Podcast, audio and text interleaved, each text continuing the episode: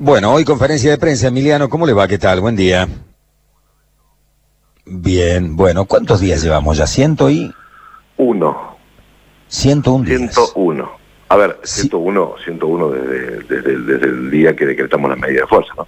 Nosotros ya había, hacía un mes que estábamos pidiendo, pidiendo no llegar a eso, el 13 de marzo.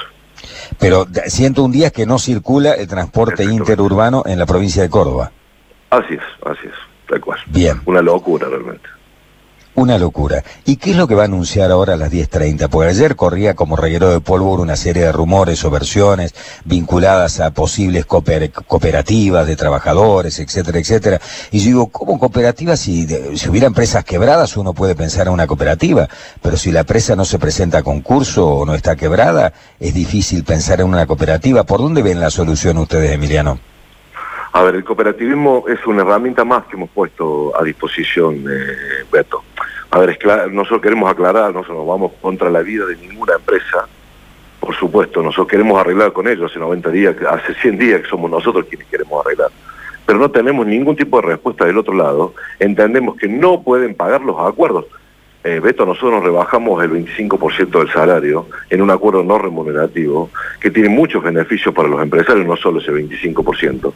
A eso se le suman los subsidios nacionales y provinciales que vienen del 100%, como si estuvieran trabajando y después nos tienen costos operativos diarios. Entonces, a ver, llega un punto donde entendemos la situación, cuál es la calle, poner a, poner a, poner a trabajar los colectivos, ellos no van a tener recaudación.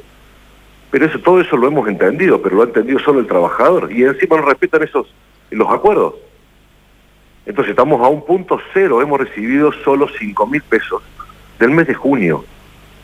Entonces un cooperativismo que la empresa que no pueda seguir prestando este sistema, los, los servicios, el servicio público, que deje las líneas y se van a hacer los trabajadores. Es un sistema subsidiado, Beto, esto. A ver, Emiliano, vos decís que reciben puntualmente los subsidios nacionales y los provinciales, y sin embargo solamente han recibido cinco mil pesos los empleados del mes de junio cuando estamos ya a mediados pasados, ya a mediados de 22 de julio y han cobrado solamente cinco mil pesos del mes de junio, o sea, que les ha ingresado dinero para pagarles a lo mejor la totalidad de los sueldos de junio y sin embargo solamente han recibido cinco mil pesos. Tal cual. ¿Por qué? Porque los empresarios, digamos, la, la, estrategia de los empresarios desde, primer, desde el inicio eh, fue sinceramente sentarse, sentarse arriba de las cajas, como se dice. Con, a ver, lo único, el único dinero que iba, que iba a estar disponible eran los subsidios.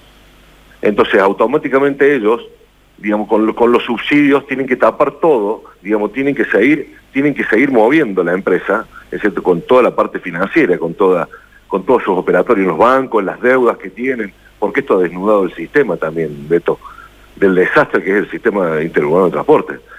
Entonces, ¿qué pasa? Hoy los empresarios agarran solo esa plata del Estado, de estos fondos públicos, para que siga caminando su negocio. Pero a ver, por eso nosotros entendimos que era la única plata, porque ellos no iban a poner plata, ellos no van a poner nada, porque el Estado, provincial como nacional, Beto, mal o bien que hay que, que hay que reformular, hay que pedir a Buenos Aires que la inequidad de los subsidios, eso es real. Sí, eso es histórico y lamentablemente sigue vigente. Pero lo tenemos que hacer juntos y lo tenemos que hacer todos juntos, porque también dependemos nosotros de eso. Pero no puede ser que ellos no pongan nada, las, las tres partes, solo dos han puesto los empresarios no han puesto nada. Usted imagínense la desesperación que tenemos hoy, no solo de tener 5 mil pesos en el bolsillo desde junio, sino saber qué va a pasar con los trabajos. No tenemos ninguna noticia del gobierno. Ayer fue claro esto, fue claro en un matutino, digamos, el gobierno, eh, con la tapa de este matutino que, revolucionó todo, eh, donde ya es una decisión política de que no funcione el sistema de transporte y acceda a una acción gremial quiere decir que ellos, es la decisión de ellos, ok, necesitamos que nos arreglen esta situación, Beto. Urgente. Sí, yo a esto lo he, conversado contigo hace muchísimo tiempo que lo vengo diciendo. Yo hace rato que avisoro de que no hay demasiado interés no en no pagarle los sueldos, sino en que se regularice el sistema porque está claro, de acuerdo a todos los documentos de todas las publicaciones médicas del mundo, que en las unidades de transporte el contagio se incrementa Entonces, más allá de los protocolos y de toda la historia, entonces yo veía de que había como una decisión de que no había demasiado interés en... Lo mismo con los urbanos, fíjate. ¿Cuándo hemos tenido tantos paros con los urbanos? Y bueno, los tenemos ahora porque en realidad no hay interés más allá de las personas que tienen que ir a cumplir tareas de primera necesidad o que son esenciales, no quieren que la gente se traslade. Ahora, eh, son dos mangos aparte el tema de resolver el problema salarial para las personas que trabajan en las empresas, ¿no? Tal cual, tal cual. Es una, a ver, claramente lo hemos dicho, como bien decís vos, una función, fue funcional al gobierno por una cuestión sanitaria, y lo entendemos todos. Fuimos los primeros que dijimos que los coches del sistema interurbano son unas incubadoras, Beto, porque no tenemos puerta de atrás como el urbano de Córdoba, no tenemos, manipulamos dinero todavía. Ahora, ¿ustedes piensan que, nos, que nuestros compañeros, digamos, son inmunes a todo esto? Son los primeros que se van a contagiar porque están ocho horas sentados arriba en volante. Nosotros lo entendemos, por eso hemos entendido la situación, pero alguien se tiene que hacer cargo y ya no queda más que ya ha pasado, ha pasado los niveles de los funcionarios de la cartera de trabajo y de transporte. Ya necesitamos sí o sí intervención del gobernador o de la ministra Silvina Rivero, quien, por quien depende del, del sistema de transporte. La verdad ya no sabemos, no sabemos qué hacer. ¿Cuál es el planteo específico, si puedes tirar algún adelanto de lo que va a ocurrir a las diez y media de la mañana, Emiliano? Vamos a presentar todo, eh, vamos a presentar, digamos, estamos trabajando en un proyecto de ley que se lo vamos a presentar a todos los legisladores de la provincia de Córdoba, a los diputados y senadores por Córdoba y a los 425 intendentes de toda la provincia, donde necesitamos realmente que acompañen no solo el cooperativismo, para que puedan para que puedan tener transporte, Si no queremos saber qué clase de transporte quiere la provincia de Córdoba. Porque, ¿sabes lo que se prevé? ¿Por qué nosotros hemos generado y hemos, hemos, hemos hecho esta nueva, nueva herramienta del cooperativismo? Porque preveemos miles de puestos de trabajo que se van a perder. Porque no les va a dar el número a los empresarios. Beto, es una cuestión matemática. Si no pueden respetar ahora algunas cosas, imagínense cuando pongan el sistema en marcha, que tienen que poner, van a tener los costos fijos, o sea, el gasoil, para hacer un ejemplo. ¿De dónde lo van a sacar? Hasta acá llegamos. Beto, te digo más. No son los, empresarios de, Córdoba. Nos deben 150 millones de pesos de aporte que le han retenido indebidamente a nuestros compañeros. A ver, hoy es indebido porque no le pagaron a la obra social y al sindicato. Nosotros nos están llevando, no solo han atentado contra los trabajadores, contra el usuario, sino también con la organización gremial y la obra social donde prestamos salud y sobre todo en este momento. Esto es una vergüenza. Entonces, y nosotros, ¿sabés qué pasa, esto? Que tenemos que terminar en el, en el lugar donde quieren que terminemos, en la calle. Porque nosotros hemos salido solo una vez priorizando la salud de nuestros compañeros. Pero no puede ser que nos manden a la calle hoy con todo el riesgo que eso implica, legal y sanitario. Pero no nos queda otra para hacernos escuchar esto. Nacho, ¿tenés alguna pregunta en estudios? Eh, simplemente saber si están colaborando, digamos, con los choferes, con sus compañeros desde ahorita, porque digo, ¿cómo vivir con cinco mil pesos solamente que le han abonado? ¿no? ¿Cómo hacen para subsistir fundamentalmente? No, no, no, no, no. Imagínense que nosotros tenemos una institución casi al borde del quebranto.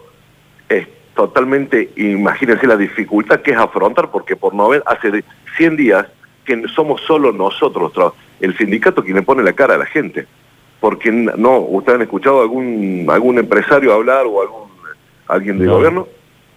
Entonces, imagínense, nosotros le ponemos la cara a esta situación, nosotros trajimos la pandemia, nosotros somos quienes estamos arriba de esta ola y la tenemos que surfear, no nos queda otra, pero le explicamos a nuestros compañeros y sí hemos tratado de buscar ayuda, pues nosotros tenemos una agrupación importante la cual ha trabajado muchísimo en esto, pero no queremos, a ver, nosotros no queremos andar en eso porque es política barata es nuestra tarea ayudar a nuestra gente.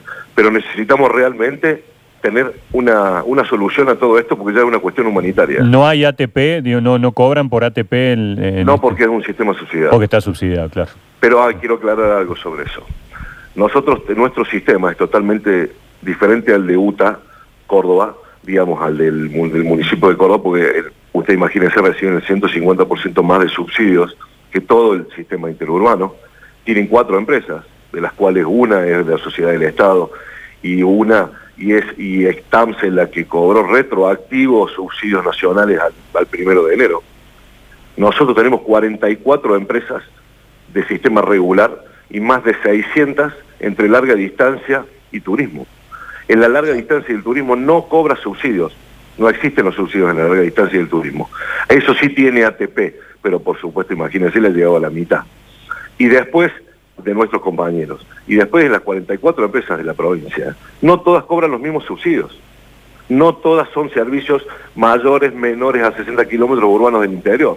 Entonces, el desequilibrio y la inequidad que existe encima del reparto de los subsidios lleva a que esto, que hay muchas empresas que están al borde del quebranto. Entonces nosotros sí o sí nos tenemos que adelantar porque ya no sabemos qué más podemos poner, nosotros ya hemos puesto todo.